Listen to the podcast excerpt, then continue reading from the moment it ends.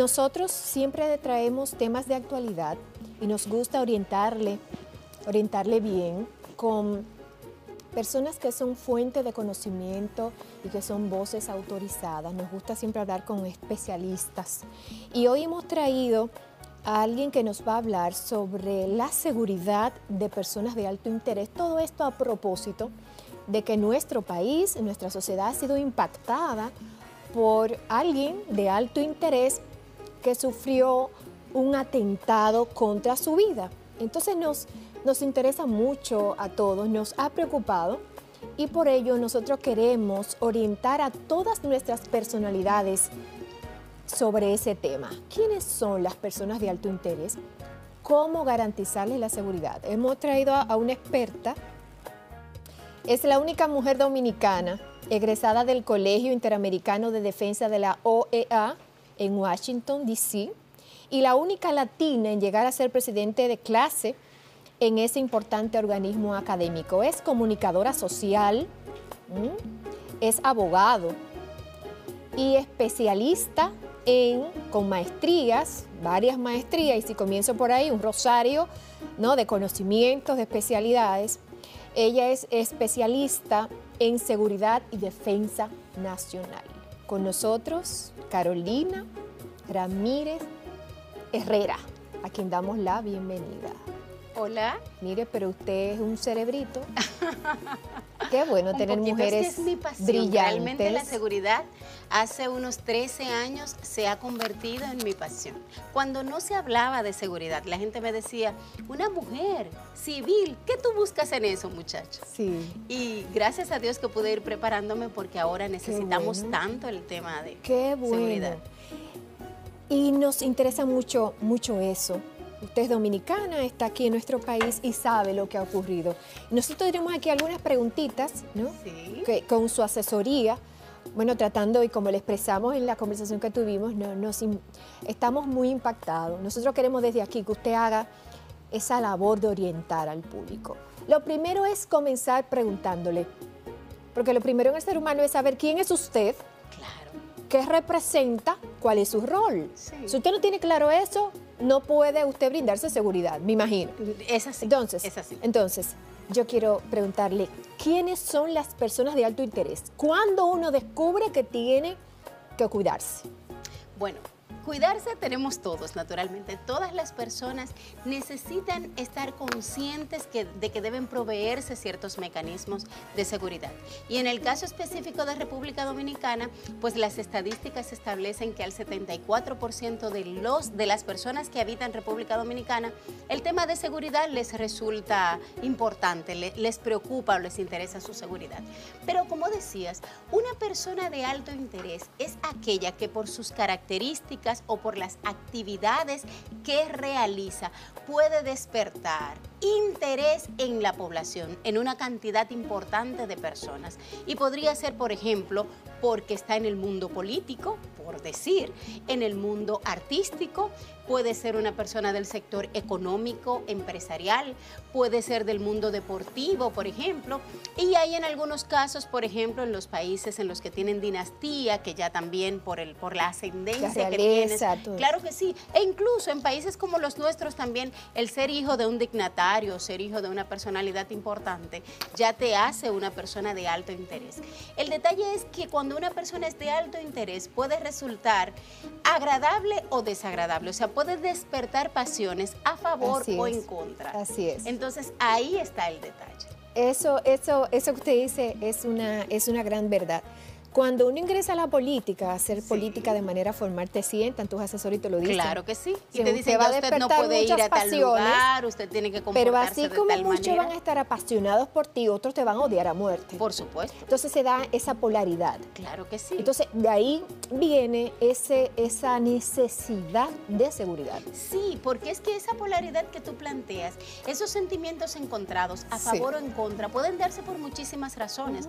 Pueden darse por competencia carencias incluso, incluso económica o deportiva o como sea, o sea, puedes tener antagonismo en ese sentido, pero también puede darse por causas raciales, por causas ideológicas.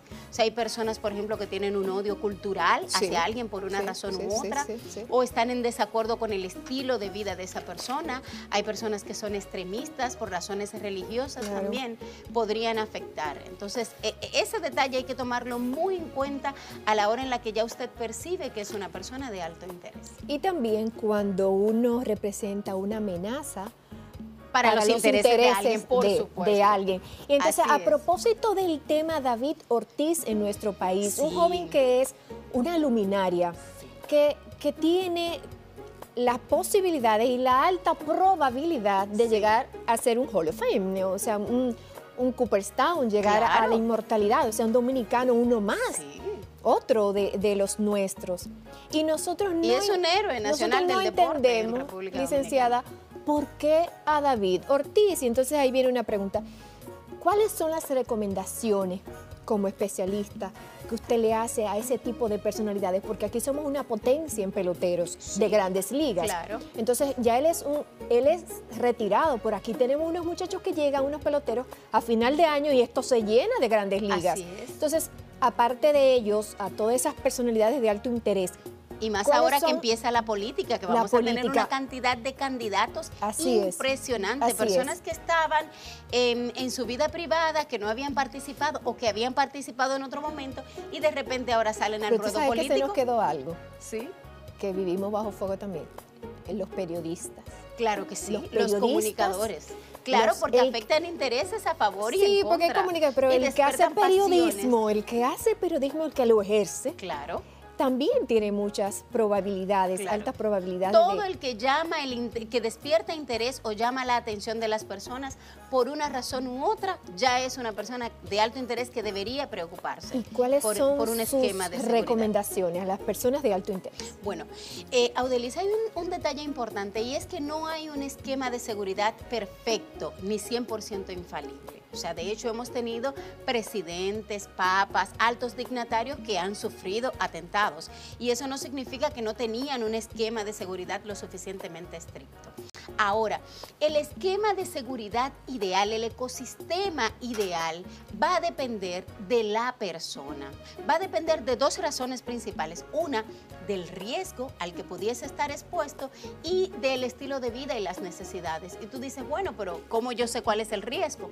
El riesgo tuyo como persona que seas de, bueno, de hecho eres una persona de alto interés porque eres periodista, pero vamos a decir un pelotero de, de estos o cualquier otro deportista usted tiene riesgo en función de las amenazas a las que pudiera estar expuesto y el nivel de vulnerabilidad que usted tiene. Por ejemplo, un presidente de cualquier país tiene muchas amenazas, pero el esquema de seguridad que tiene hace que sea menos vulnerable, por lo tanto su riesgo baja. O sea, si tú tienes mucha amenaza y tienes y eres muy vulnerable, entonces tu riesgo es mayor. Ahí es donde, se hace el equilibrio. Y la otra parte es las necesidades particulares, el estilo de vida. Hay personas, por ejemplo, que les gusta frecuentar bares, les gusta frecuentar lugares donde hay mucha gente, otros viajan con mucha frecuencia. Entonces, un buen asesor de seguridad siempre te dirá que el esquema de seguridad hay que adaptarlo a tus necesidades es como un traje que hay que hacerle a su medida. Y no solo eso, a tu medida y a tu entorno, porque recuérdate que a la hora de un de una persona de alto interés tomar en consideración su esquema de seguridad, tiene que pensar en su círculo inmediato, en la seguridad de su, familia, de su entorno, de sus familiares o allegados e incluso hasta de sus colaboradores y empleados. Así es. Así, es. Entonces, ¿cuántos tipos de seguridad existen?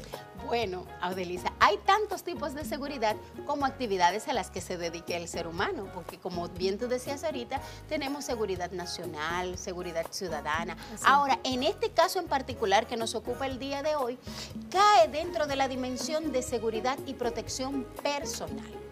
Esta es seguridad personal. Y en el caso de la seguridad para personas de alto nivel, incluso el esquema tiene varios componentes. O sea, no es que, bueno, que yo voy a procurar seguridad porque yo puse un guardaespaldas ya. No, es multifactorial y multidimensional y tienes que atender varios factores al mismo ¿Como tiempo. cuáles, por ejemplo? Como por ejemplo, tienes que pensar, bueno, en principio yo te, te, diría que un ecosistema de seguridad básico de una persona de alto interés debe tener cuatro componentes mínimos. Tienes que tener el componente de seguridad física, tienes que tener el componente de seguridad personal y ya te los podría definir más, más adelante si nos da tiempo o si habrá que hacer algún otro programa para definir esas cosas. Entonces te decía, el componente de seguridad físico, el componente de seguridad personal, el tecnológico y uno al que no se le presta mucha atención, que es el estratégico, el componente de seguridad estratégico. Estratégico, entonces hay algo. Eh, cuando hablamos de componentes físicos, me imagino que son personas o qué? No, el componente físico es de la vigilancia física de toda la infraestructura física a la que tú concurres, ya sea tu casa, tu trabajo, eh, la oficina, tus propiedades, y tú puedes definir el tipo de protección que vas a tener sobre esa infraestructura física. Algunos prefieren, por ejemplo, vigilancia, un guardián, una persona que controla el acceso, y otros prefieren, por ejemplo, los recursos tecnológicos, la videovigilancia, el monitoreo, pero y hay otros que los combinan los dos, tienen control de acceso como con personas y tienen también la videovigilancia, por ejemplo. Es, pero todo eso tiene que ver con la seguridad física vinculada a la persona. Muy bien. Vamos a hacer una breve pausa, licenciada, para que usted continúe hablándonos de, de, este tema tan importante. Amigos, no se muevan. Estamos hablando con la especialista en seguridad y defensa, Carolina Ramírez Herrera, y retornamos en segundos.